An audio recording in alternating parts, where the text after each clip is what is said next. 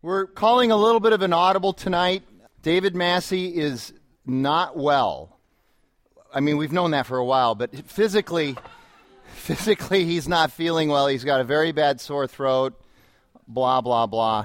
Um, so what I, what I, I, and I was already leaning towards doing this anyway, so it just sort of confirmed that this is what I wanted to do.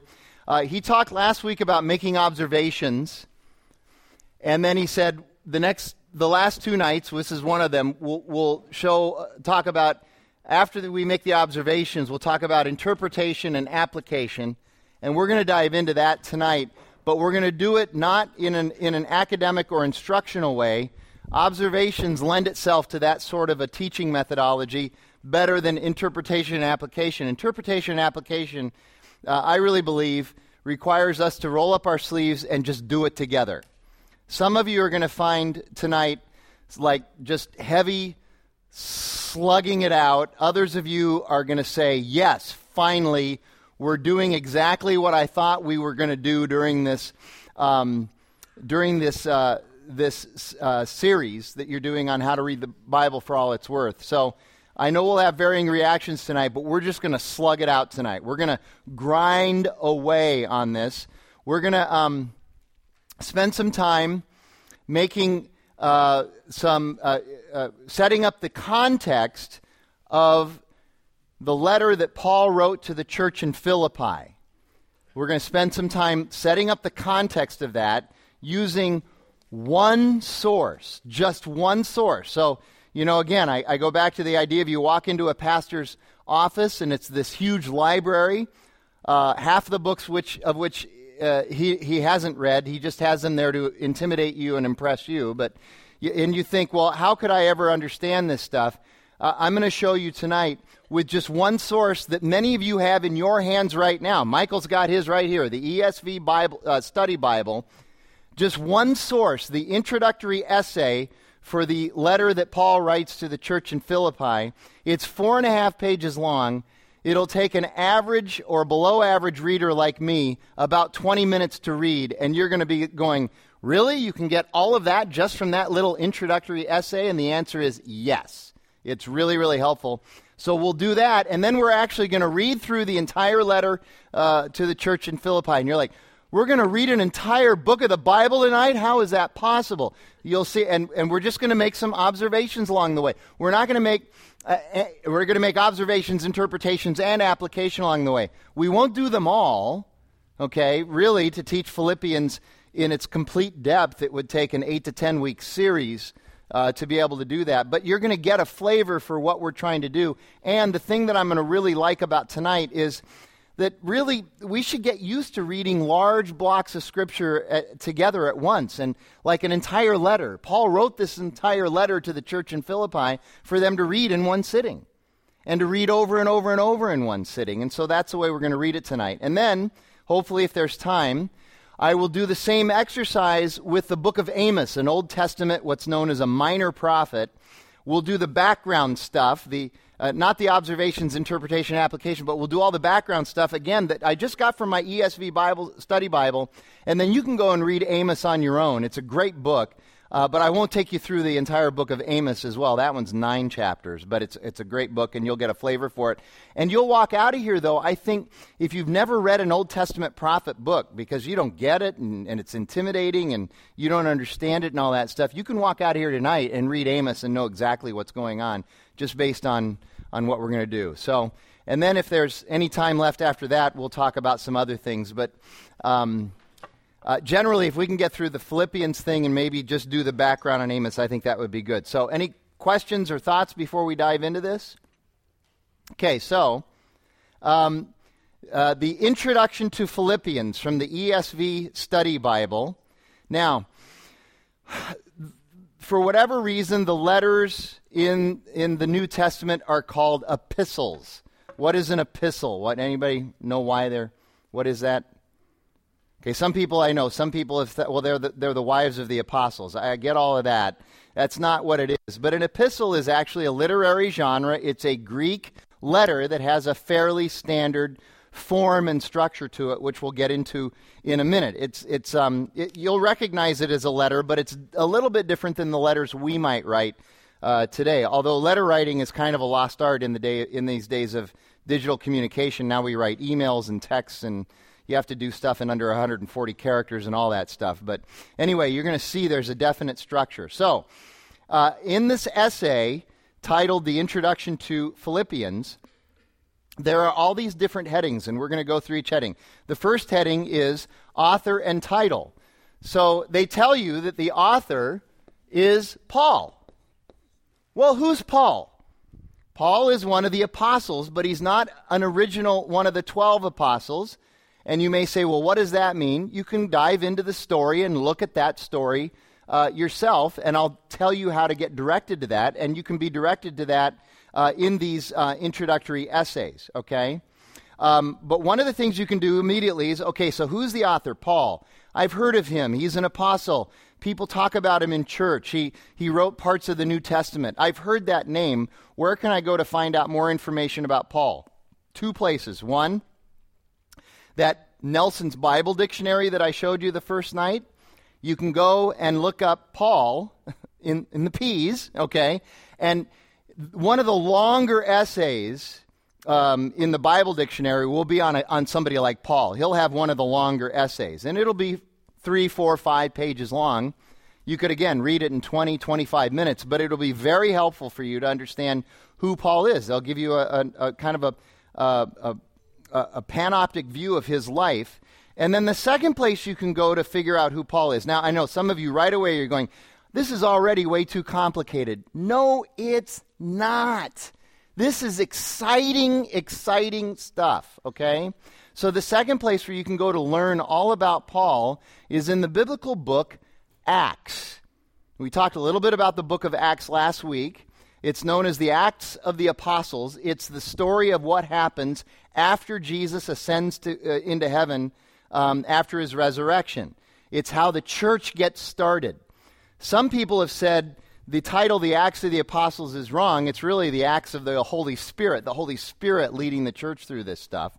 But if you read through the book of Acts, it's just a narrative account or story, true historical story, of how the church got started and essentially the first thirty years of the Christian church in this entire Mediterranean area, starting with Jerusalem down here in the lower right-hand corner, and how it eventually grew up into this entire Mediterranean area and into Italy, certainly with Rome. And Rome will come up tonight in the, in the letter Um, to the Philippians. So, you are introduced to Paul in Acts, at the end of Acts chapter seven, okay?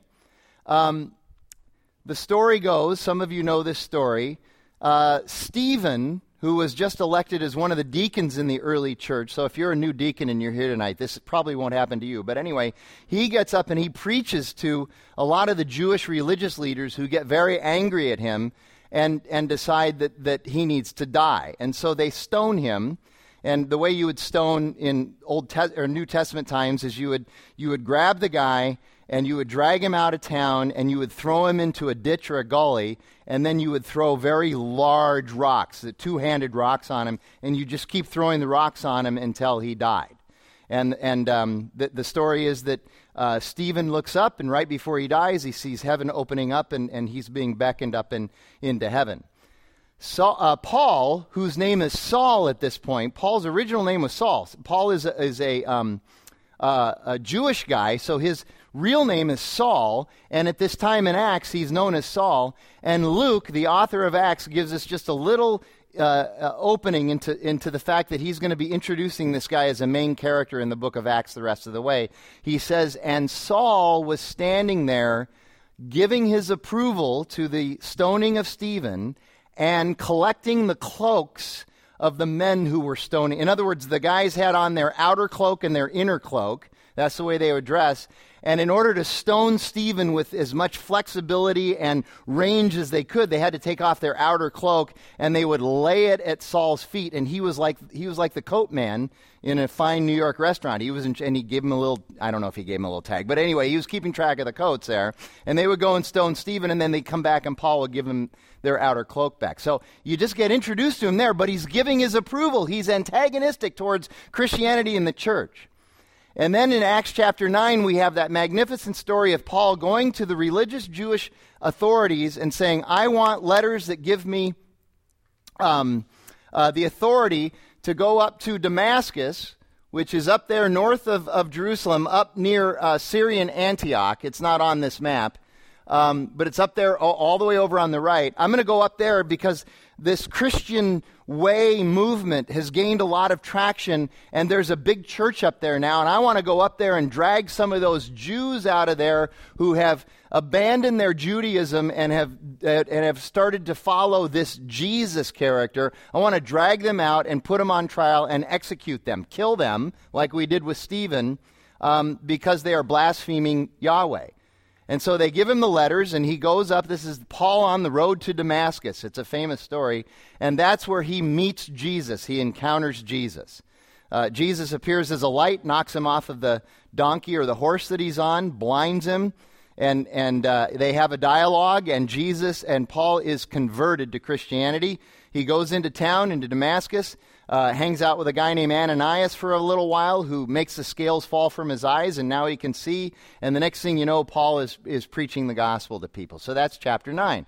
Then you have chapters ten, eleven, twelve, and uh, ten, eleven, and twelve. And those chapters are about Peter and a little bit about James and some other stuff with Peter.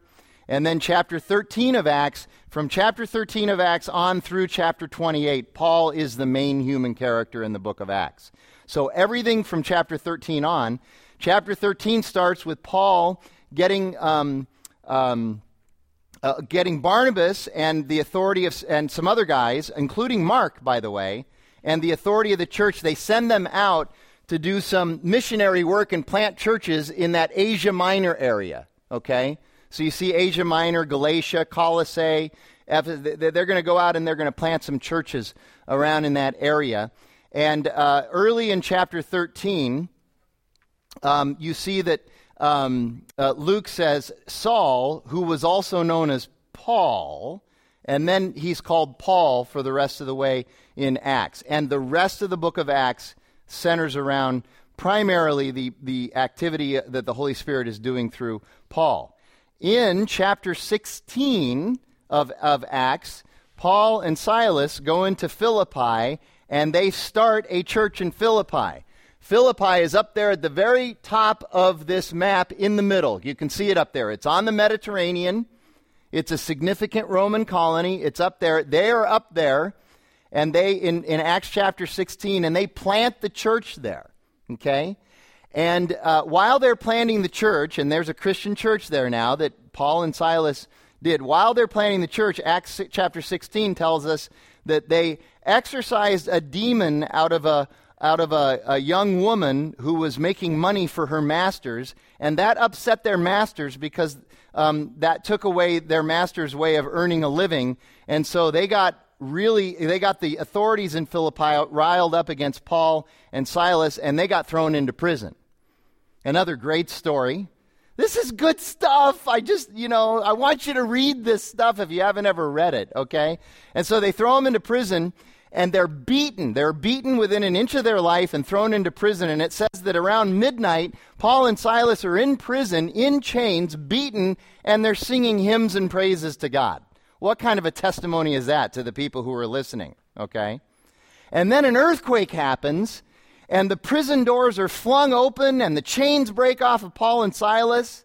And, and the, the jailer, the Philippian jailer, draws his sword to kill himself, because if you're, uh, a, the Philippian jailer is a Roman centurion or a Roman soldier, and in, uh, because Philippi is part of the Roman Empire, and if you are a Roman soldier or a Roman centurion and you have prisoners in your charge and they get away, you are supposed to take the place of the prisoners and kill yourself. So he draws his sword to kill himself, to fall on his sword and kill himself, which was kind of a fairly normal thing to do when that happened.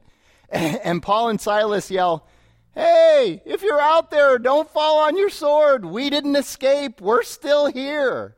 And that, and, and so the jailer, the jailer's like, "What's wrong with you? You should have left, you know." Well, we can, because, you know, we we understand the authority of the government and all that. We're Christians and all that.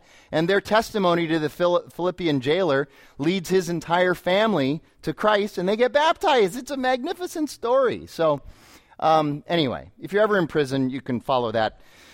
So anyway, then chapter sixteen on, and it just talks about Paul. And Paul eventually, at the end of the book of Romans, chapter twenty-eight, he ends up in prison in Rome. You have to read that story. It's also magnificent. But he ends up in, in the year fifty-eight A D. He's been now ministering for nearly twenty years. He's been a Christian for nearly twenty years. And in fifty-eight A D, he ends up in Rome in prison.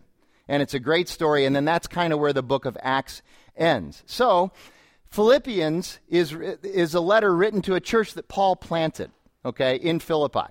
So we'll unpack more of those details in a minute. And of course, the title of this letter is Philippians because it was written to the church in Philippi. The next major um, section is date. Now, now the um, editors of the uh, E S V want to tell you when it was written so you can contextualize it historically. And uh, after some, after a lot of what I would consider unnecessary um, conversation in that section, it's only unnecessary because I've read this a million times. But uh, the first time you read it, it's helpful. But eventually, they fall down on the, on the correct date of of when um, when and where it was written. It was written in the year sixty-two A D, and Paul wrote it from his prison cell in Rome, while he was waiting to be executed in Rome for his faith. Now, what's interesting is he eventually gets out this first time of prison in Rome. He gets out and he goes and does some other stuff. Other church historians have recorded vaguely what he might have done, but then in the year sixty-four, he gets rearrested by the Roman authorities for proclaiming that Christ is Lord. That is sedition because Caesar's supposed to be Lord, right? So they rearrest him. He's back in prison in sixty-four and sixty-five A D in Rome. And in sixty-five A D, Paul the Apostle is executed for his faith. And then around sixty-six or sixty-seven A D, the Apostle Peter also gets executed. They took Peter outside of Rome.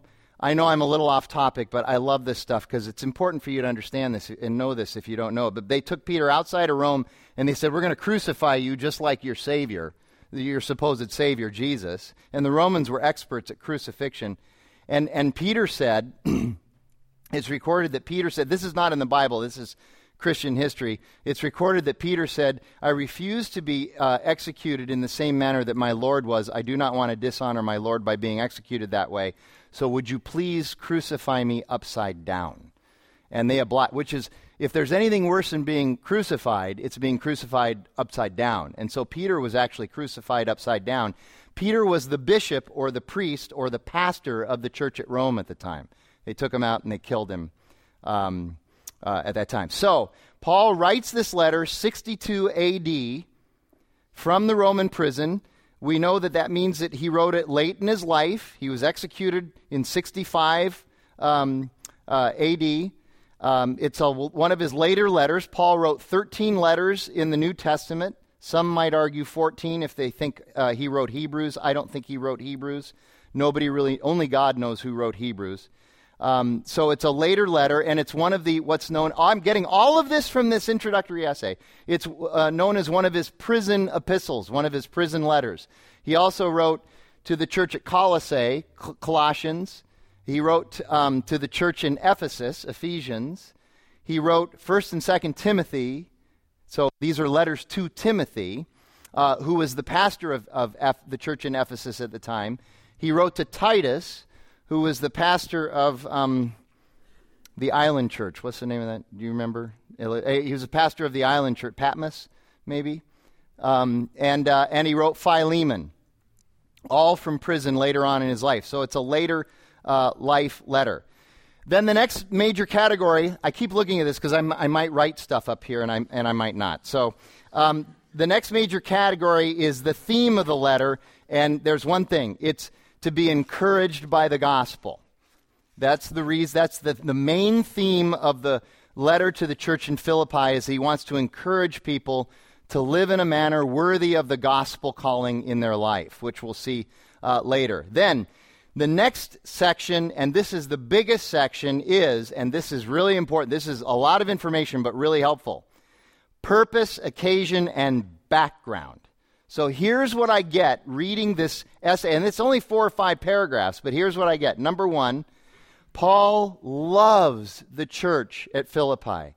He planted this church. He has some of his best memories and some of his biggest challenges when he's in Philippi. He loves the church in Philippi. Scholars argue, now this is outside of this essay, I just know this, scholars argue over which was Paul's favorite church. Was it Ephesus or was it Philippi? I'm declaring right here that if you attend Redemption Arcadia, he is a Philippi guy. He loved Ephesus too, but he's a Philippi guy. Loves this church. Rich history, okay? It's the first church that he founded that's actually part of Europe. It's the first church that he founded outside of Asia Minor, so that's significant. It shows the advancement of the gospel. The first convert in Philippi, now this is all stuff from this essay. The first convert in Philippi was Lydia, a woman. How many know that Lydia is a significant New Testament biblical name? A woman. Do you remember what her occupation was?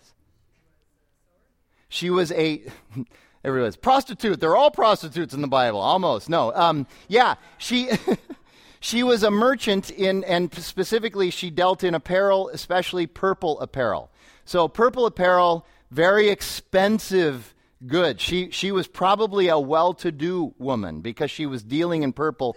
Purple dye was one of the most expensive things in the Mediterranean culture in that time. If you were a dealer in purple, you made money. She's the first person to, uh, she helped plant the church in Philippi. Paul and, si- and Silas were imprisoned there for exorcising a demon. The Philippian jailer and his family eventually converted. Um, Paul is also writing this letter because as he's in prison, we'll find this out in the letter, as he's in prison, a guy named Epaphroditus. How many of you have children named Epaphroditus? Did you use that as a, okay. A guy named Epaphroditus delivered to Paul in Rome. See Rome way over there on the left, to top left? He left Philippi. They took a collection in Philippi of money, and Epaphroditus walked on the Ignatian Way, which is the main Roman uh, commercial um, road in that day, walked all the way to Rome and delivered this gift to Paul so that he would have sustenance while he's in prison, okay? Bribe money, probably, but, you know, and go to the prison commissary, and but I'm jo- joking about all that. But they gave him this, I gave him, they gave him this present, and so one of the reasons he's writing this letter is to thank them for this wonderful present. So as you start to hear all this background information, you know that then as you begin to read the letter, you're going to you're gonna have a lot of go, you're, oh, I see now, oh, I get it now, oh, I see now. This is why this is important. So he's writing to thank them for that.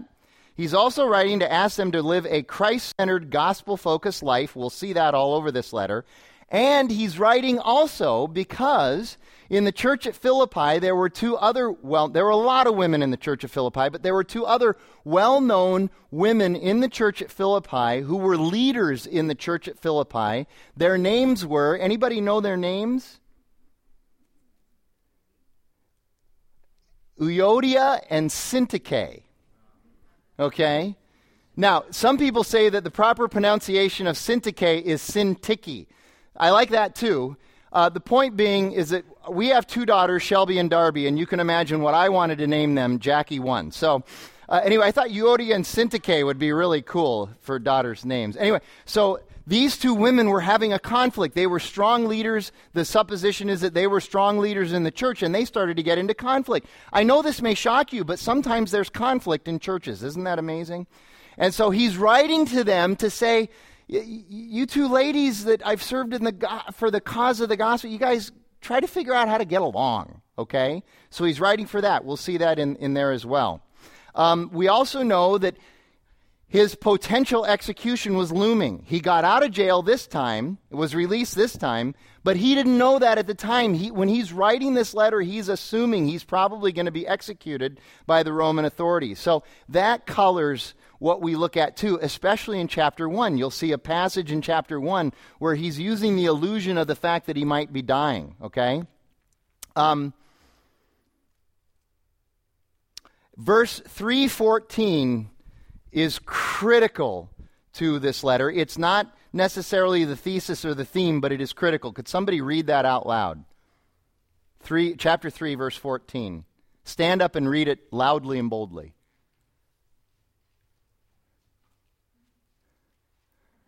So, got it, Harrison? Not yet. Okay. three fourteen. You got it, Gina? Yeah. All right. I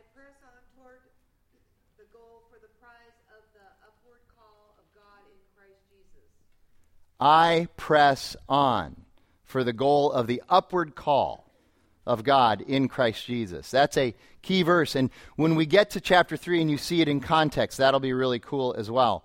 Uh, another significant, and all again, all of this is from the essay that I read in this Bible, okay? Another significant part of the of the book of Philippians is what's known as the hymn of Christ in chapter two. Paul actually writes in a common Christian hymn that they used to sing in the early church. He writes that in as a as a as a sort of sermon illustration in his letter, and we'll get I'll point that out when we get to it, and it'll be really helpful. But the essay talks about that. It's one of the most famous parts of Scripture in all of the New Testament, the hymn of Christ. And then this you also find out. Um, we say that the main theme of the book of Philippians is encouragement in the gospel. Um, The purpose of that encouragement is so that we would have joy and rejoice in the gospel and in our salvation. The word, the Greek word that we translate either as joy or rejoice, uh, the word is karate. I can always remember that Greek word because Kramer on Seinfeld used to take karate lessons, but that's a, it's that that it's that word, only not karate. Um, it's karate, and that word translated means joy or to rejoice. That word is used seventeen times in this letter. seventeen times in this short four-chapter letter. So that has to be, remember when David was saying, as you're making observations, look at words that are used and reused over and over and over. There's an observation for you. So that's an important part of this letter as well. So it's uh, the church, and then the next Um, section in this essay is titled The Ancient City of Philippi. So it's that city there. It has a rich history. It reviews the history. It's a Greek city originally. It was conquered and rebuilt a couple of times prior to um, the writing of this letter. The last time was somewhere in the forties B C, before Christ was born, that it was conquered and, and, and rebuilt. It's also a Roman colony, so it's a part of the Roman Empire. So there are Roman citizens with all of the privileges that go along with Roman citizenship living in, in Philippi. It was a good place to live in the Roman Empire, and it was on, I mentioned this earlier, it was on the road known as the Ignatian Way, which is the primary commercial road that goes through all of, uh, from Rome, all through Europe, all through Asia Minor, and into the, the, uh, the Middle and Far East, the Ignatian Way. Very important road. It's like Camelback near the Biltmore, only hundreds and hundreds of miles uh, long. So that's Uh, helpful to know uh, as well. And this, this city has a rich, rich history with both Greeks and Romans. And then finally, two more. I won't even talk about one of them because you'll see why. The next major category is literary features. Literary features of this of this document. This will help you understand how it's structured. It is, it is known as a conventional Pauline uh, Greek-styled letter. A Pauline, meaning Paul is the author, okay? A conventional Pauline letter that has a salutation. How you doing? I'm Paul, and I'm writing to you. It has a, a paragraph of thanksgiving. I am so thankful to God for you. It has a section of prayer. I'm praying for you, and this is my prayer for you. Then it gets into the body of the letter, all the stuff about living a life worthy of the gospel. Then there is a greeting at the end. Okay, I'm signing off. Will you say hello to my friends? And then there's the benediction. Okay, so there's this structure that goes along. Okay, and then the the letter itself is filled with um, metaphor, lyric, and aphorism. So if you're an English major, you get all of that, or a rhetoric major, you get all of that. It's filled with aphorism, met, uh, metaphor, and lyric. And then the last major section of this essay is known as the outline. It, and it, so the, the editors just outline the letter for you. Sort of gives you a flow of the letter. All right? So there's your background stuff. Now, how many of you know more about the document known as Philippians now than you did twenty minutes ago? All the hands should go up. Was that that hard? It wasn't that hard, was it? Okay. Was it even, was it marginally or more interesting? Okay. Uh, maybe, maybe it was interesting watching me get so excited about it. Let's say that. So now, please open your Bibles to the book of Philippians, and if you don't have one, get your phone out or get next to somebody who has one. We're just going to read through it and make some observations, interpretations, and applications.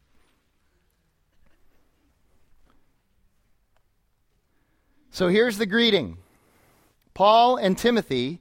Okay, wait a minute. Nobody said anything about Timothy. All right, so go to your Bible dictionary if you really want to know who Timothy is. Read up on Timothy. You will also know that in Acts chapter fourteen, Paul is introduced to Timothy on his first missionary journey into Asia Minor, where he's planting churches. And um, he and Timothy have a very interesting relationship. Timothy is considerably younger than Paul. He's kind of his spiritual father. In fact, um, uh, when he writes Timothy, he writes to him as his son. He's not his biological son, but he's his, he's his Christian son. He's his, his spiritual uh, son. Um,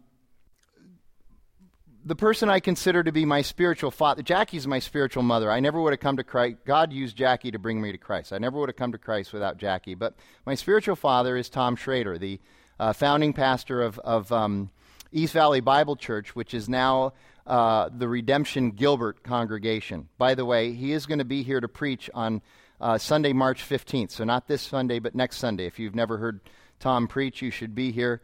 And especially if you have little kids, you should be here to hear him preach, because he's going to do some stuff on parenting. I'm I'm taking a little break from Mark just so that he can do this thing on parenting, which is terrific. Uh, it'll be wonderful. But um, he's like my spiritual father. Tom's spiritual father is a guy named Larry Wright. Anybody know Larry? Yeah. Okay. Just uh, th- th- th- he uh, passed away eleven years ago. He passed away on Sunday morning at Northwest Christian Church at forty-third Avenue in Bell. He was ten minutes, uh, ten minutes before he was supposed to get up and preach a message. He had a massive heart attack and was dead before he hit the ground. So he went out in the saddle, okay? Um, but Tom, um, Larry was Tom's spiritual father. I knew, I knew Larry also, but only because I knew Tom. But Larry used to write Tom uh, these notes, and, and he would write him, "My dear Timothy."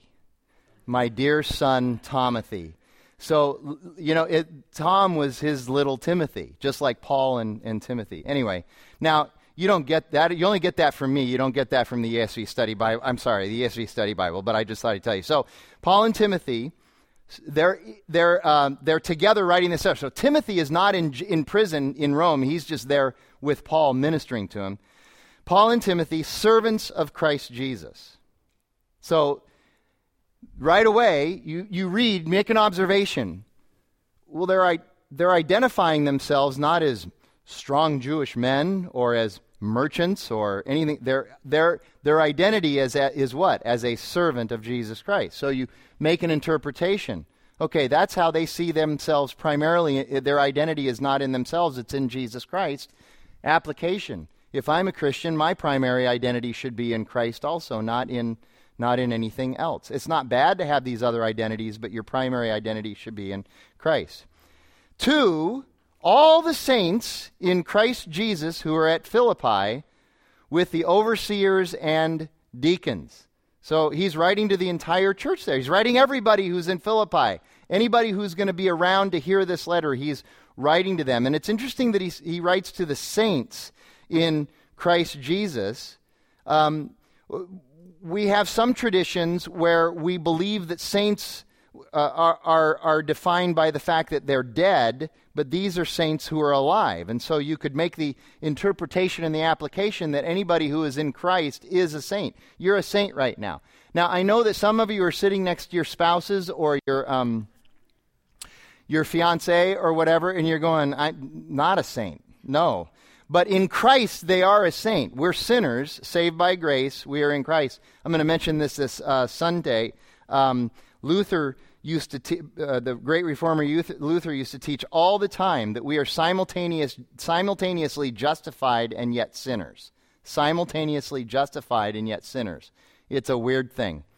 We're sinning, sinning, sinning, but Jesus sees us, I mean, God sees us as justified because we are saints in Christ.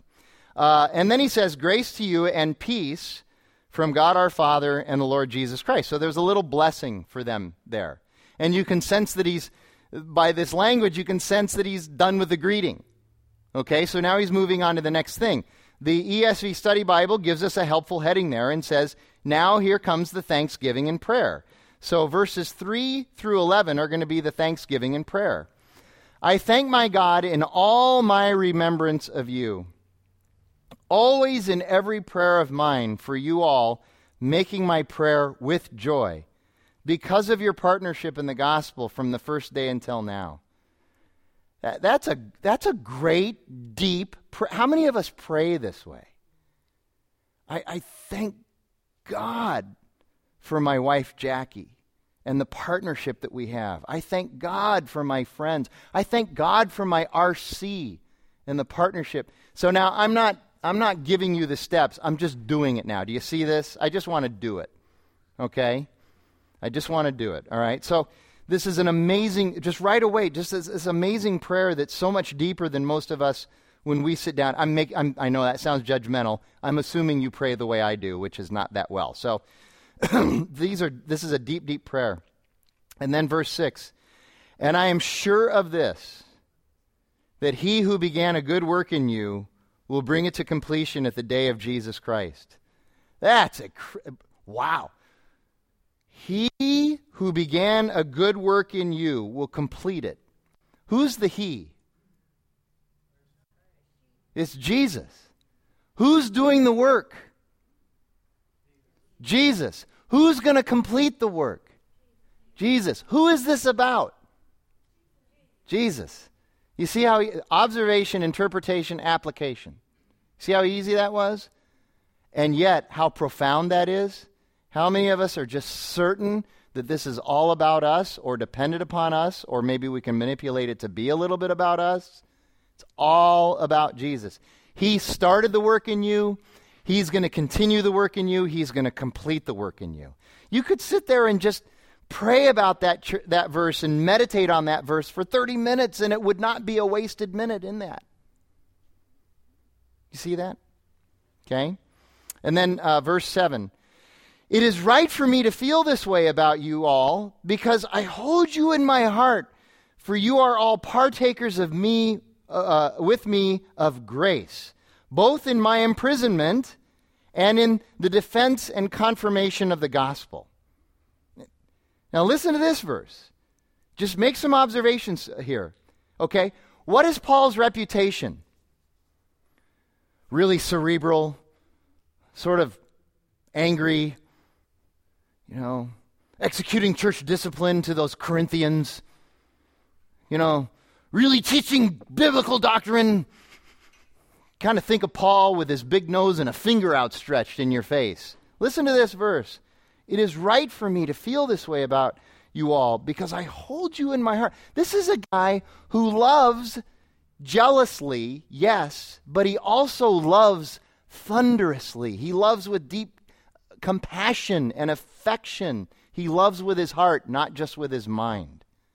You start to really slow down and read this stuff in the Bible, and you begin to see that some of these caricatures of these Bible Um, characters that we have are, are grossly inaccurate. This is a Paul. Th- this is a Paul is a guy with a, with a tremendous heart uh, for people, and and he and he keeps talking about how um, you see in here that that it's it's because of grace that they have this bond. Grace, the unmerited favor of God, the fact that we didn't do anything to merit this favor from God, and yet in his love, grace, and mercy, he reaches out to save us. Okay? For God is my witness. Now, it's kind of like a little bit of a, um, uh, what do you call it, a uh, an oath. God is my witness. It's, it's kind of like he's saying, I swear to God. Okay? For God is my witness, how I yearn for you all with the affection of Christ Jesus. And it is my prayer. Other translations say uh, say it this way. It's a it's a minor change, but it's it's it's significant.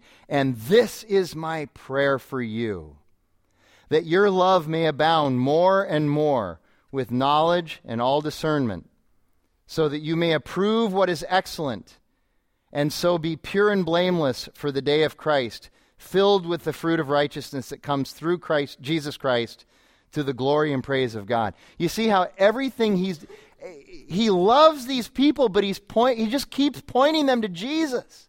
The gospel, Jesus, everything is being pointed that way. And here's one observation for you. Now, again, you got to spend some time in the text to start making some of these observations, but this is why we're telling you to slow down and read formationally and not informationally. You see, it says, and my prayer for you is that your love may abound more and more. What do, what do you and I think of in our culture that love is? What is love? Now, I just got done talking about how compassionate and affective Paul is, okay? But it's just, it's, it's, it, it, in our culture, love is, love is something that comes and goes, and it feels, and, and you're just, you're prancing in the meadows, and everything's so wonderful, and the, the hair is flowing, and even for me, and, you know, it's just, oh, I just feel so wonderful, isn't it? What? Uh, no. He says, your love may abound more and more with what? Knowledge. And so now the guy with the heart is saying, ah, but don't neglect the importance of your brain and reason. You need to know who Jesus is, and you need to know the gospel, and you need to discern what his will is and what his wisdom is and what's important to him. This is deep, deep stuff, and it's great. So he says, my prayer is that your love would abound with knowledge and discernment, so that you may approve what's excellent, so that you would be able to discern God's will and wisdom. That's what he's saying. That you would live according to the, what, to the gospel call in your life. For you, no, to the praise and glory of God. Then we get into the body of the letter. I'm going to... Okay. So much for Amos. Um... I want you to know, brothers, by the way, he's not dissing women. If anybody in the in the New Testament was pro-women other than Jesus, it was Paul. Again, he gets a bad rap there. Just because he says, this is just a cultural thing. He said brothers. He meant brothers and sisters too. You sisters are included in this, okay? I want you to know, brothers, that what has happened to me has really, what has happened to him? He's been thrown in prison. I want you to know, brothers, that what's happened to me has really served to advance the gospel. I'm in prison, and it's advancing the gospel. Okay, I go to prison, what am I going to do? What a bunch of crap. I got a raw deal. You know, I thought Rome had a freedom of speech thing in the Constitution, you know. And okay, no, I want you to know that what's happened to me has really served to advance the gospel, so that it has become known throughout the the whole imperial guard and to all the rest that my imprisonment is for Christ. So he's going, these guards that are guarding me in these in this prison, they would never be exposed to the gospel if I hadn't been sent here to prison. God knows what's best. God is in control. God is sovereign. He's got this figured out. Do you see that? So he's saying, look, this wasn't my plan. His plan was to go to Rome and hang out at the church and evangelize people. Yes, he went to Rome, not under his plan, but under God's plan, and look at what's happening here. Uh, and most of the brothers, having become confident in the Lord by my imprisonment, are much more bold to speak the word without fear. So there you can see that that we talk about application. There's people in his day who are applying what happened to Paul to their own lives. Look at Paul. He's... He's rejoicing that he's in prison for the gospel. I guess maybe I could be a little bit more bold about preaching the gospel as well. You and I could be a little bit more. We're not going to go to prison, at least not right now, for preaching the gospel. We're not going to go to prison. We could be a little bit more bold about it here. Verse fifteen, some indeed preach Christ from envy and rivalry, but others from goodwill. Okay, now isn't that interesting? So now he's just throwing in this little slight that, you know, there are people who, can you believe it? There are there are people who lead Christian churches for um, with wrong motives. Can you believe that? That's that's a two thousand year old tradition, my brothers and sisters. You know, this is why you should test and approve everything, even your pastor. Okay? So he says, look, some in, some preach Christ from envy and rivalry, but uh, and others from goodwill. The latter do it out of love, knowing that I am put here for the defense of the gospel. The former proclaim Christ out of selfish ambition, not sincerely, but thinking to afflict me in my imprisonment. What then? Only that in every way, whether in pretense or truth, Christ is proclaimed, and in that I rejoice. So he's going, look, you know what? I don't even care if they're gaining at my expense by preaching the gospel. The point is, what? Gospel's being preached. Do you think Paul is a gospel-centered person? Do you want to know how to get your name in the Bible? Never mind. Okay. So I'm, I'm starting to move a little bit more quickly, but are you getting the flavor of this? Okay? And watch how it just continues to flow. Yes, this is uh, the middle of verse eighteen. This is one of my favorite passages in all the Bible, this next paragraph. Yes, and I will rejoice, for I know that through your prayers and the help of the Spirit of Jesus Christ, this will turn out for my deliverance. He's saying, I know I might be executed, but I'm I'm beginning to feel right now that I might get out. And he does end up getting out. But watch what happens in this passage. As it is my eager expectation and hope that I will not be at all ashamed, in other words, I won't be executed, but courage now, as always, Christ will be honored in my body, whether by life or death. Now he's saying, it doesn't matter. I think I'm going to get out, but it doesn't matter whether I'm whether I'm executed or whether I live. Christ is going to be honored. For to me, how many of you have heard this before? For to me, to live is Christ and to die is gain. That's that's a great verse. Okay, so I, I am I am I call myself this all the time. I, I'm a Philippians one Christian. Okay, before I became a Christian, I was scared to death of dying. Now I'm not trying to die. I'm not hoping to die.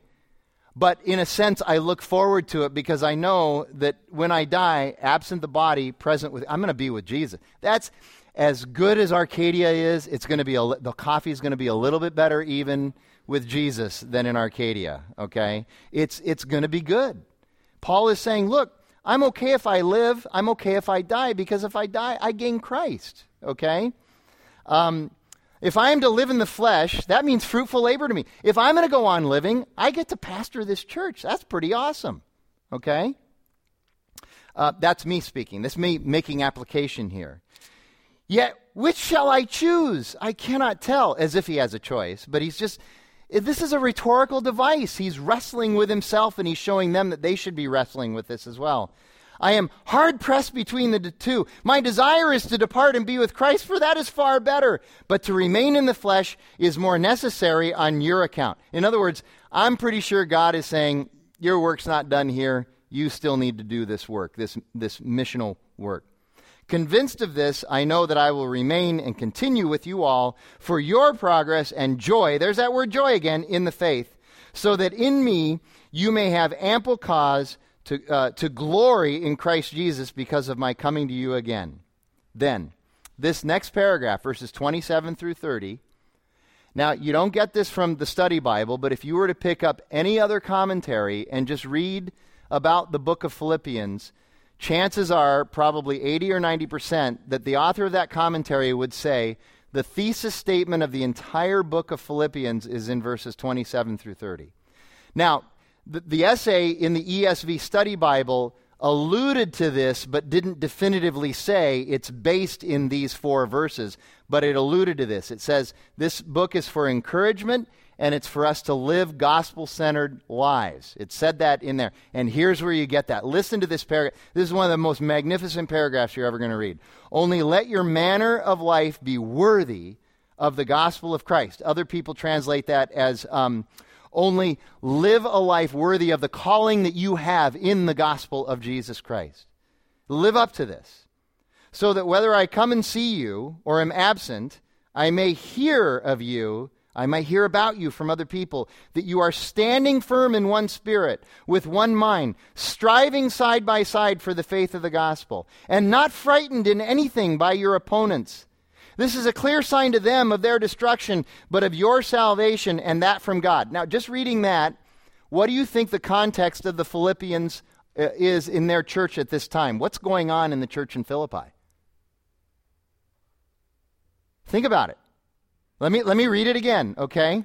Let your manner be worthy of the gospel of Christ, so that whether I come and see you or am absent, I might hear of you, that you are standing firm in one spirit, with one mind, striving side by side for the faith of the gospel, and not frightened in anything from your opponents. What's going on?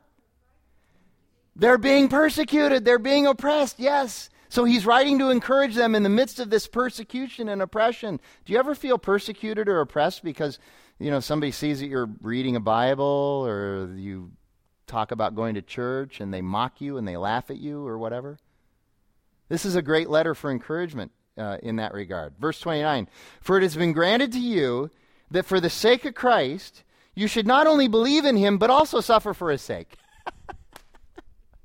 Yes, I love this. I love this, okay? I don't love suffering. I just love the fact that so many people come to Christianity because they think it'll remove all their temporal suffering. And, and and Paul's going, listen, you need to believe in Christ, but you need to understand that that's going to lead to some suffering for you. If Christ suffered, what makes you think you're going to be exempt from the suffering? Are you better than Jesus? Doubt it. You're going to suffer because Christ suffered. But I'm encouraging you in the midst of that, that you're going to suffer for his sake, engaged in the same conflict that you saw I had, and now hear that I still have. In other words, Paul is in prison for his faith. He's telling the church at Philippi, don't be surprised if the if the Roman uh, centurions come and knock on your door too and haul you off to prison for your faith. Be ready for that. Okay? Um, then verse two, uh, chapter two. So, if there's any encouragement in Christ, any comfort from love, any participation in the Spirit, any affection and sympathy, complete my joy by being of the same mind, having the same love, being in full accord and of one mind. In other words, he's saying, listen, in your persecution, in your oppression, what happens when people get persecuted and oppressed? They start to fight within themselves. They start to look at who's at fault. They start to They start to be divided and split, and he's saying you have to you have to remain unified in the gospel for this fight. When churches have infighting and split, and and people get angry and there's gossip, there's only one person who's just thrilled to death with that, and who is that? Satan. That's exactly right. He loves it when we're angry with each other and we're bickering and gossiping and this petty back and forth stuff and all that garbage. He loves that. Paul's saying, listen, you need to be of one spirit, having the same mind, the same love. And then verse three, do nothing from selfish ambition or vain conceit. Well, I'm sorry, I added that word vain because many of the other translations have it. Do nothing from selfish ambition or conceit. Do nothing out of self-centeredness, but in humility, count others more significant than yourselves. Wow. How how are you doing? And you can ask me the same question. How how am I doing? How are you doing at living such a humble life that you believe everybody else is more important and better than you? How are you doing with that? How did you do with that the last time you were in traffic? Right? And yet, and yet, here you go. And I understand we need to be focused on the gospel of Jesus Christ, but let me just make this pitch. What if every person in the world lived with Philippians chapter two, verse three as their life verse, that in humility they were going to submit themselves to everybody else? Do you think our world would be a little bit better? It's not a trick question. Okay? So he says this, and then in verse four he says, um, let each of you look not only to your own interests, but also to the interests of others. In other words, it's okay that you take care of your stuff. It's okay that you have your own stuff, right? This is not a hard observation, interpretation, or application to make, right? But also, as you're doing that, you need to be aware of everybody else's as well. Anybody here ever been in... Con- Here's some application. Anybody here ever been in conflict? Okay, when you're in conflict, how often do you think, um, I am zero percent at fault for this uh, conflict, and the other person is, one hundred, be honest now, one hundred percent at fault for this conflict? Okay, here's what Paul is saying. We're all in this together. We're all we're all going to be screwed up. We're all going to be looking out for our own interests. We need to be looking. We need to have empathy. We need to understand. We need to have the humility to understand that we're not the center of the universe here. That's just easy, good application. And then he, look at what happens next. And then we get into this hymn of Christ. It starts in verse five. Um, Have the mind among yourselves, which is yours in Christ Jesus. Other interpretations say it this way. Have the same mind in you that was in Christ Jesus. The same mind. In other words, it's a it's a poetic way of saying you need to perceive reality through the lens of Jesus Christ. Whatever your perception of reality is, it's wrong because it's influenced by the world. If you want a correct perception of reality, put on the mind of Christ so that you see through his lens. And then he gives, and then he does the Christian hymn. He says, and here's my sermon illustration. I'm going to give you Christ himself. Now, uh, very, very important. This is part of application. You'd think these things through. Um, Jesus should be a good example to us, right? We agree with that. That's not a trick question. He's, it, we can look at his life and go, there are patterns in his life that we should try to emulate. He's a good exemplar for us, correct? Isn't that right? But can we do everything Jesus did? No, why? Because we're not Jesus. We're not God, okay? So we have to remember that, that Jesus is not just our example, that he is our Savior because we do fall short. But in this area of humility, we can certainly follow in his footsteps. That's what Paul is saying here, and he gives us the illustration as to why. Starting in verse six, um, same mind in you that was in Christ Jesus, who, Jesus, though he was in the form of God, did not count equality with God as a thing to be grasped. Remember last week I said how uh, humans love position because we think that's where power is? Jesus had the ultimate position. He's God, and he's going, that's not important to grasp and hold on to. I'm not interested in power. He's God, and he's going, I'm not interested in that. I'm interested in serving. That's a pretty good example, okay? I can't wait to get that next promotion so I can get all those other chumps underneath me and fix their wagon. We might want to modify that view of the chumps underneath you a little bit if you're if you're gospel-centered, okay? Now, I understand structure in the marketplace and all that, but again, trying to give you a new lens here, okay? Who, though he was in the form of God, did not count equality with God as a thing to be grasped, but emptied himself, taking on the form of a servant, and being born in the likeness of men. And being found in human form, he humbled himself by becoming obedient to the point of death, even death on a cross. Now, I want you to understand that, that um, uh, scholars tell you that, if you have an E S V Study Bible, it's in the in the Study Bible notes underneath here, that this was... Uh, what he's doing here, verses six through eleven, is actually a hymn that was put to music, and they used to sing this in the early church. Okay? But that scholars also will tell you that, that that last little part at the end of verse seven, I'm sorry, verse eight, even death on a cross was added by Paul to make the point that Jesus humbled himself even to the point of going to the most shameful and excruciating place for execution. On our behalf. He did it for us. He did it to serve us. Okay? Therefore... is there any service that is beneath us to other people? Given this as an example, the answer would be no. Oh, okay. This is kind of high, high calling. Therefore, verse nine, God has highly exalted him and bestowed on him the name that is above every name, so that at the name of Jesus every knee should bow in heaven and on earth and under the earth, and every tongue confess that Jesus Christ is Lord to the glory of God the Father. In other words, here's how uh, here's how Bill Hybels uh, summarizes this. He says that if you want greatness, you have to descend. You have to descend into it. That isn't that a radical way of thinking about greatness? Most of us, we think of greatness and it's just climbing those those rungs. We got to we got to climb up, and, and as we're going up, we're going to be standing on people's shoulders and smashing their head down, and that's how.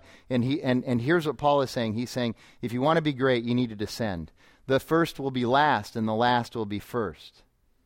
Okay, that's that's the gospel way. And then he says, starting in verse twelve, "Therefore, my beloved, as you have always obeyed, so now, not only as in my presence, but much more in my absence, work out your own salvation with fear and trembling, for it is God who works in you, both to will and to work for his good pleasure." Again, you have to read this whole thing in context. How many times have you heard somebody say, you have to work out your salvation? You. You have to work out your salvation.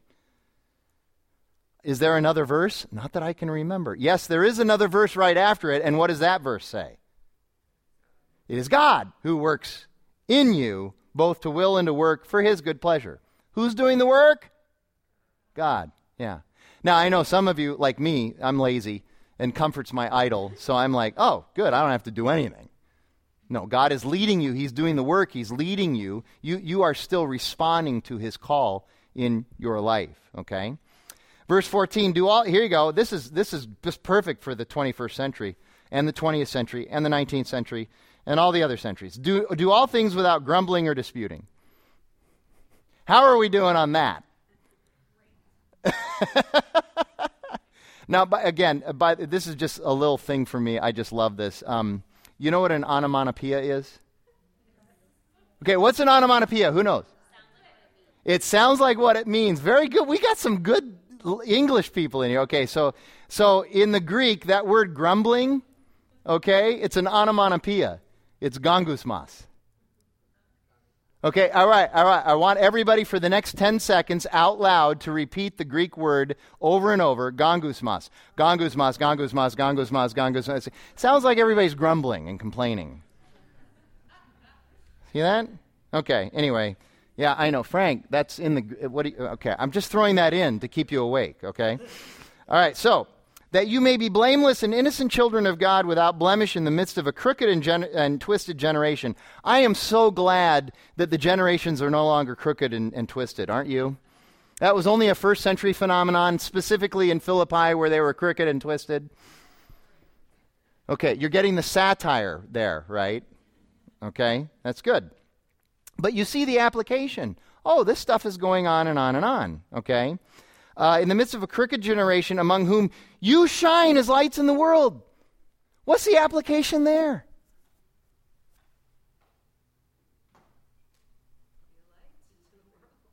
We're lights to the world. Yes, we're different. Not odd, by the way. Our goal isn't to be odd, but we are different.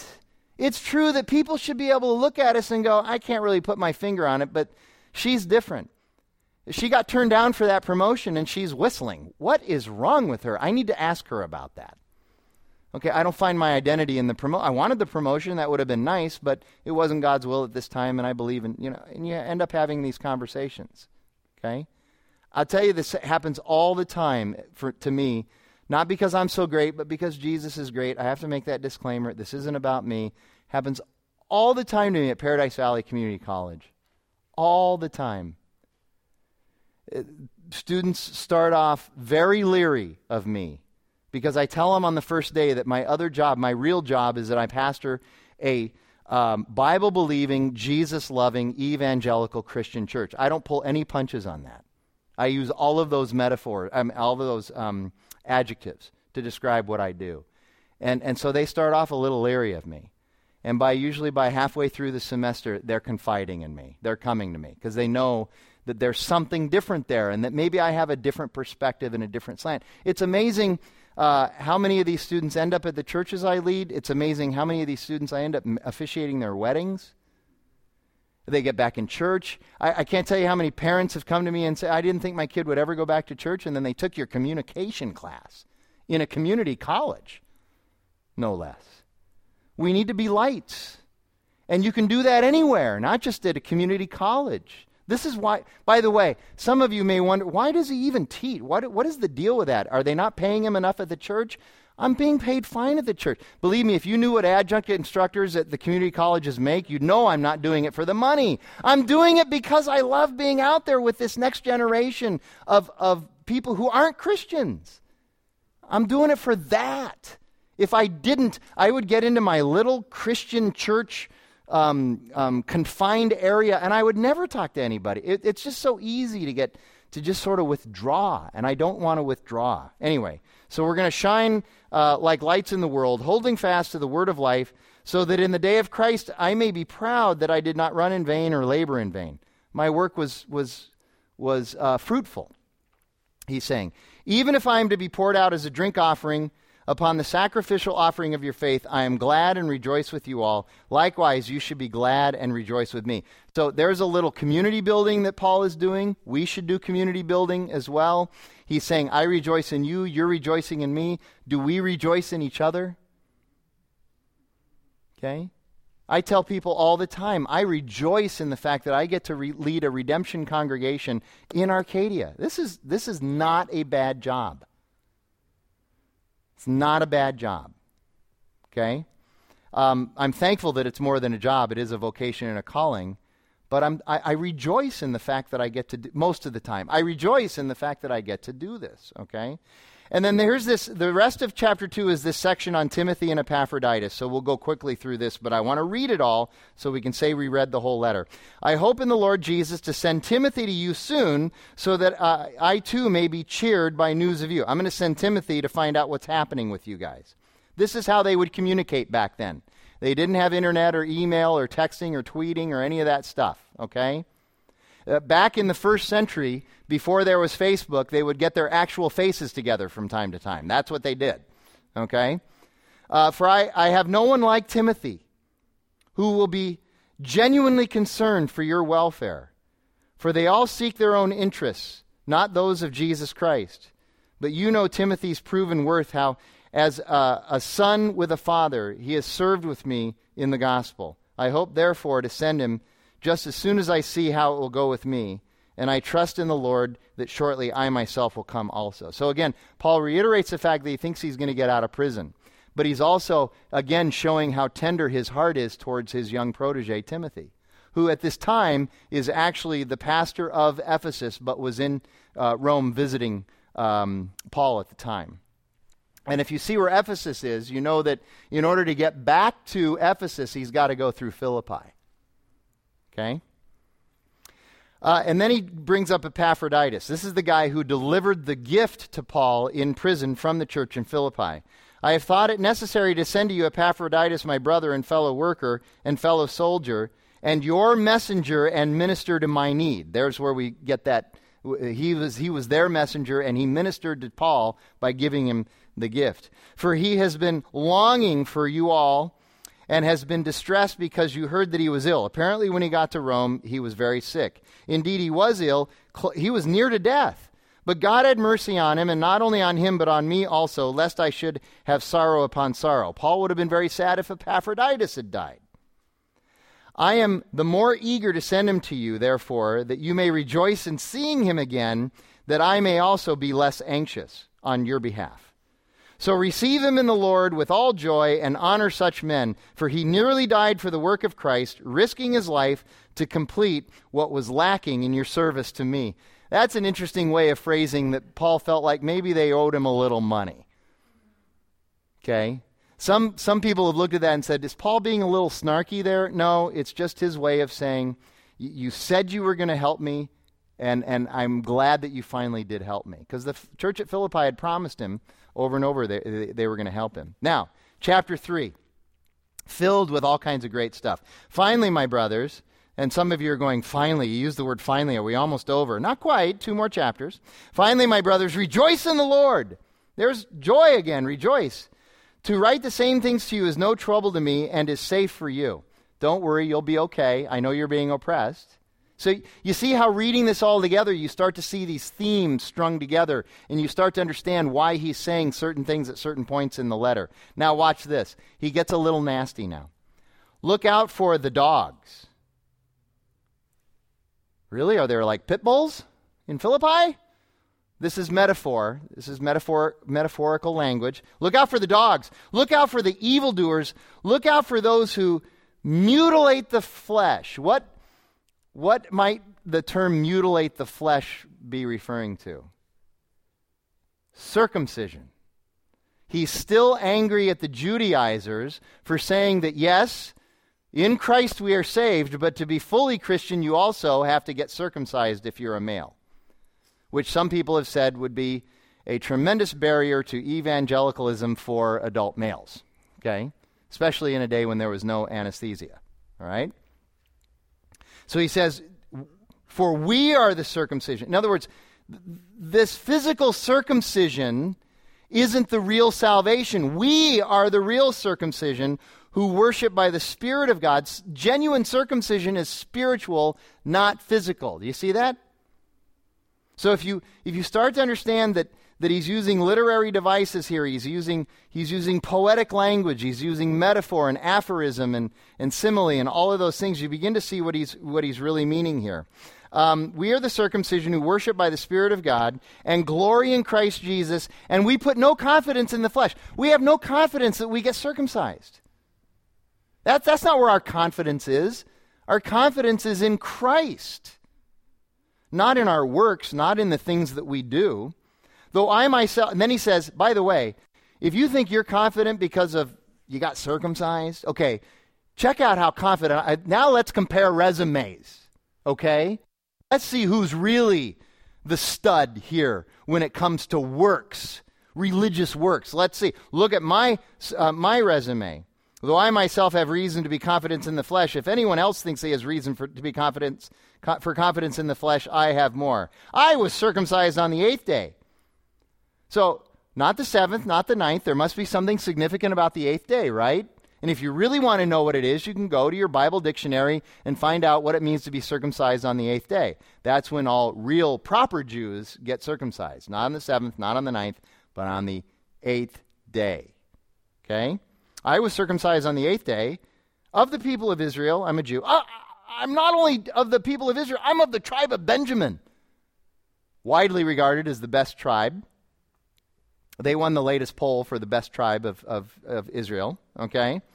Um, I'm out of the tribe of Benjamin. I'm a Hebrew of Hebrews. That's like that's like LeBron James going, I'm the basketball player of all basketball players. Or the true basketball player of all basketball players, Michael Jordan. For those of you who are younger, he played for the Bulls a long time ago, okay? Um, and wears underwear, I guess. So, um, try, okay. As to the law, I'm a Pharisee. Now, you do some deeper investigation into Paul, you know that he was a Pharisee. And not only was he a Pharisee, but he was the prized student of the greatest Pharisee who has ever lived in history, a guy named Gamaliel. He's widely regarded as the, as the greatest Pharisee who ever lived. Paul was his prized student. Paul has Paul has serious lineage here, serious ancestry here, okay? And he's listing, he's saying, look, don't put your confidence in flesh. If anyone has confidence in flesh, I do. Look at all the stuff I've done. As to righteousness under the law, I'm blameless. As to zeal, I'm a persecutor of the church. Then he writes this. But whatever gain I had, I counted all of that stuff as gain. Whatever I gain I had, I now count it as loss for the sake of all of that stuff, all those awards, all the resume stuff, okay? It might get me a job somewhere, but when it comes to eternal life, it counts as nothing. It's only Christ that counts. Again, he's exalting Christ. Watch how he encourages them time and time again to exalt Christ. Indeed, I count everything as lost because of the surpassing, surpassing worth of knowing Christ Jesus my Lord. What's the most important asset in your life? Knowing Christ. Nothing else. It's not that those other things aren't important, but knowing Christ. Indeed, I count everything as a loss because of the surpassing worth uh, uh, of knowing Jesus Christ my Lord. For his sake, I have suffered the loss of all things and count them as rubbish. Uh, a lot of people make a big deal, by the way, out of that Greek word that's translated rubbish. Anybody know that Greek word? It's skubala, and it literally means dung or crap. It literally, in the Greek, it means a combination between a combination of feces and garbage, which is crap, okay? I'm on the audio here, crap. I just that's going to go out all over the internet. There's a four-letter word in the in the Bible, okay? That's it, skubala. So... So next time you hit your thumb with a hammer, go, skubala, and, you know, all right, here we go. Um, I count them as rubbish in order that I may gain Christ and be found in him, not having a righteousness of my own that comes from the law, which is so hard to keep up with anyway, but that which comes through faith in Christ, the righteousness from God that depends on faith, that I may know him and the power of the resurrection. This is what he wants to know. I want to know him, Jesus, the power of the resurrection, and that I may share in his sufferings. That's the second time he said that in this letter, that you're going to suffer if you're in Christ. The second time he says that here. That I may share in his sufferings, becoming like him in his death. I need to die to myself, just like Jesus died to his self, himself, so that he could serve others. I need to die to myself. What does Jesus say in Mark chapter eight? If anyone would come after me, they must deny themselves. They must die to themselves, pick up their cross, and follow me. Okay, and we'll expand on that when we get to Mark chapter eight. That by any means possible, I may attain the resurrection. I'll, I'll do anything to be in Christ. That's my greatest treasure. Is that your greatest treasure? There's your application. Is this really my greatest treasure?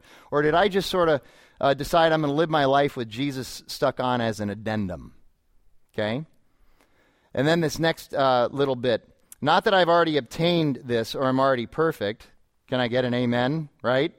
Has anybody else attained it? Is anybody else perfect? Okay. Um, uh, but I press on to make it my own because Christ Jesus has made me his own. The reason he presses on is not to gain Christ. He presses on because Christ has already taken him. You see that?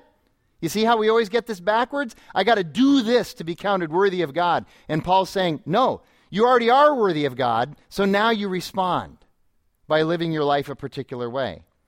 Brothers, I do not consider that I have made it my own, but one thing I do, forgetting what lies behind, straining forward to what lies ahead, I press on toward the goal of the, for the prize of the upward call of God in Christ Jesus. Application. How many of you are so mired in the guilt of your sin that it that it paralyzes you from going forward in life? Anybody ever run into that? You ever get feel guilty about your sin and you're you, you're wondering if you can go forward? Here's what Paul's saying. It's paid for. It's done in Christ. Tom used this illustration one time. He says, uh, for the non-Christian, it's like you're carrying, you're walking around with this big ball and chain your whole life. And that ball and chain is the guilt of your sin, and you're walking around with this. Jesus comes down with these huge cosmic chain cutters, and, and through the cross and the resurrection, he takes those chain cutters and he cuts that chain and ball off of your leg. And we're free. And then what do most of us do after he cuts that ball and chain off? We bend down and pick up the ball, and we're just determined to carry that guilt around with us. Paul's going, no. No, get rid of that. Look, I know you did some crappy stuff. We all do, okay? I got that. But understand that it's done in in, in Christ. And and I love this other um, this other uh, imagery that he uses here. And you can just think about these things. If you if you're a runner or you play football or you're a swimmer, what are they always telling you? Never look at who's chasing you. Never look at who's behind you, because the minute you do, you're breaking stride and it's going to catch up with you. He's saying the same thing. I'm forgetting what lies behind because I don't want to give it a chance to catch up with me. You see that? Okay? So some really good imagery here. I press on to the goal of the uh, prize of the upward call of God in Christ Jesus. Let those who are mature think this way, and if anything and and and if in anything you think otherwise, God will reveal it to you also. That's a really encouraging verse. In other words, you know, you can have some some incorrect understandings of Christianity, but if you're in Christ, don't worry. Eventually, God's going to get around to helping you with that. That should be that should be helpful to you. Okay? Oh, I wonder if I got this doctrine right. I hope I'm counted acceptable in my doctrinese. I hope I know this teaching is correct. What do I do if it's wrong? Holy Spirit's going to help you out with that. It should be encouraging to you, okay? Only let us hold true to what we have attained. Brothers, join in imitating me, not that he's Jesus, but because he's saying, as I imitate Jesus, and keep your eyes on those who walk according to the example you have in us. For many of whom, now he talks a little trash, for many of whom I have uh, I have often told you, and now tell you, even with tears, walk as enemies of the cross of Christ. Their end is destruction. Their God is their belly. How many of you could, your my my belly could be, believe me, my belly could be my God. I am constantly on platform Sunday morning talking about Doritos, Cheetos, ice cream, donuts, all this stuff. I seriously, steak, okay, the occasional salad. Tom Schrader once said, the only thing I eat that's green is chocolate mint ice cream. He's got this problem too, okay? All right? So their God is their stomach. But in, it's interesting, if you really study it, you begin to understand that it's not really the stomach that he's talking about. He's using the stomach as a metaphor for all of the wrong desires that we have in life. So it could be anything that's wrong. It could be sexual uh, in, uh, um, misappropriation. Okay? Our, uh, their God is their belly. And they glory in their shame with mind set on earthly things. But our citizenship is in heaven. And from it we await a Savior, the Lord Jesus. You understand that we're living here now, but we are really not citizens of this world. We're living here temporarily. Okay? Our citizenship is in heaven. We await, uh, from it we await a Savior, the Lord Jesus Christ, who will transform our lowly body to be like his glorious body. That's going to be awesome. I am so sick and tired of my fifty-five-year-old body continuing to betray me.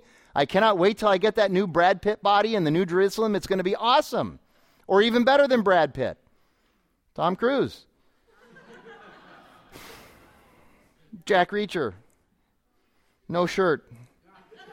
Marky Mark. Okay, let's let's get back here, all right? Uh, who will transform our lower body, be like his glorious body, by the power that enables us, ev- uh, enables him even to subject uh, to all things, all things to himself. Let me check time. All right, I got nine minutes to do chapter four.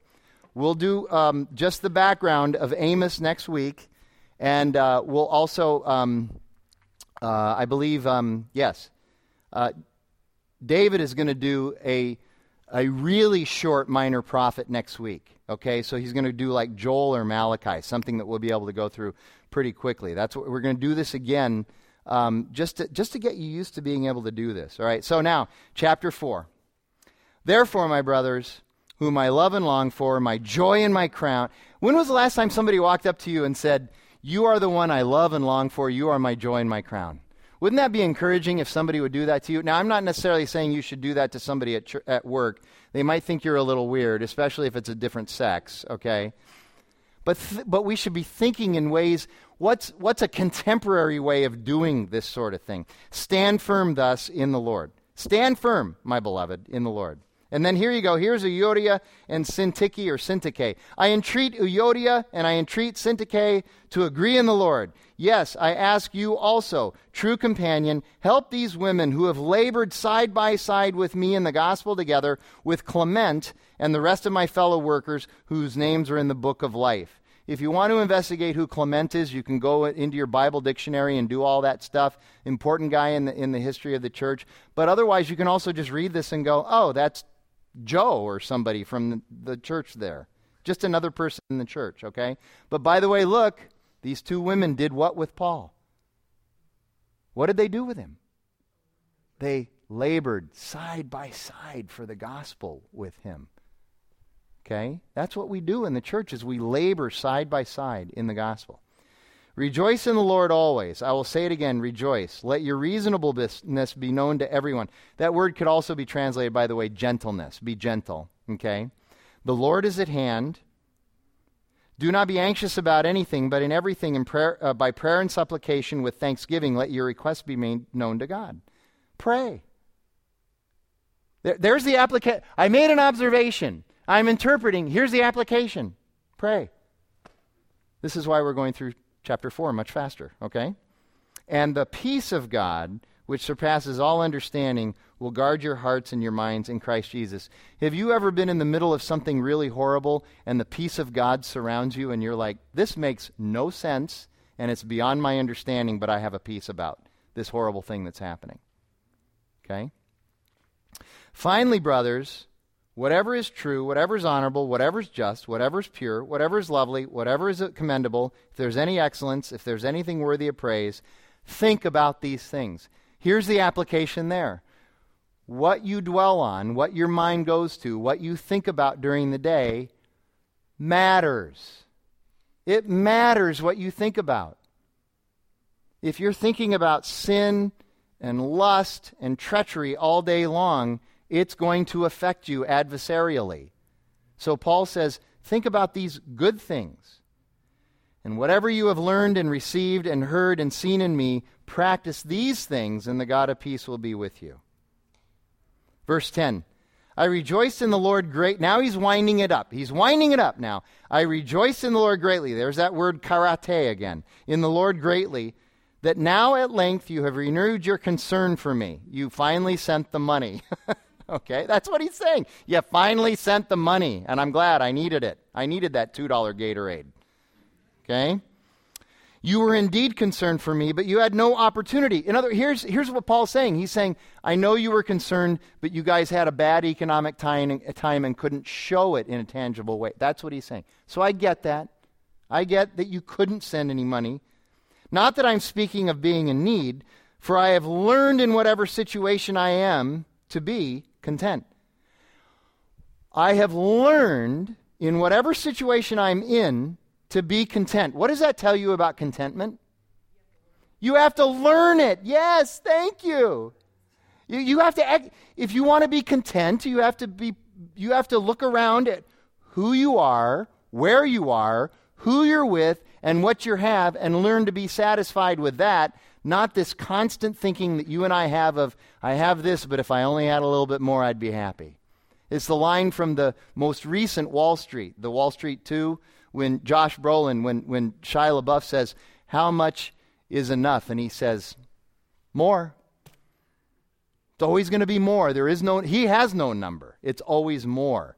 Paul's saying, you, you have to learn how to be content. Perseverance, patience, contentment, those are things that are not gifts of the Holy Spirit. They're things that we learn by the power of the Holy Spirit. Do you see the difference? They're not gifts of the Holy Spirit. They're things that we learn by the power of the Holy Spirit by going through those kinds of things that cause that call us to be content and patient and to persevere. Uh, I know how to be brought low, and I know how to abound. I, I know I know how to live in poverty. I know how to live with a lot of wealth. In any and every circumstance, I've learned the secret of facing, uh, facing plenty and facing hunger, of facing abundance and facing need. I can do all things through him, Jesus, who strengthens me. That's where my power is. My power is not in my brains or my intellect or my creativity, though those are not bad things, those are good things, but my t- true and ultimate power is in Christ. Yet, it was kind of you to share my trouble. Thanks for sending the money. And you Philippians yourselves know that in the beginning of the gospel, when I left Macedonia, and you would know from reading Acts what he's referring to here, no church centered, no church entered into partnership with me in giving and receiving except you only. Even in Thessalonica, you sent me help for my needs once, uh, once and again. Not that I seek the gift, but I seek the fruit that increases to your credit. I'm not seeking money so that I can have money. I'm seeking the fact that you have a servant's heart and are blessed in that. You see that? Okay. Um, I have received full payment and more. I am well supplied, having received from Epaphroditus the gifts you sent, a fragrant offering, a sacrifice acceptable and pleasing to God. And my God will supply every need of yours according to his riches and glory in Christ Jesus. He will supply every one of our needs. Now, I know for some of you, you're thinking, I really need Mastro's or Ruth's Chris. What God may decide you need is Oscar Mayer. And I understand there's a big difference there, but at least he's supplying your need. How many of you at one time in your life were very thankful for Top Ramen? I still am. I still am. It's the best twenty-five cent meal you're ever going to have. Okay? Um, to our God and Father be glory forever and ever. Amen. Final greetings. Greet every saint in Christ Jesus. The brothers who are with me greet you. All the saints greet you, especially those of Caesar's household. He's going, you know my captors? The ones that have me in captivity? The ones who are oppressing me, uh, they're sending their greetings to you. That's awesome. I think that's awesome. And then the benediction, the grace of the Lord Jesus Christ be with your spirit. Amen. That's the book of Philippians. I hope that was of some benefit to you. I think it's magnificent. We're done for this evening.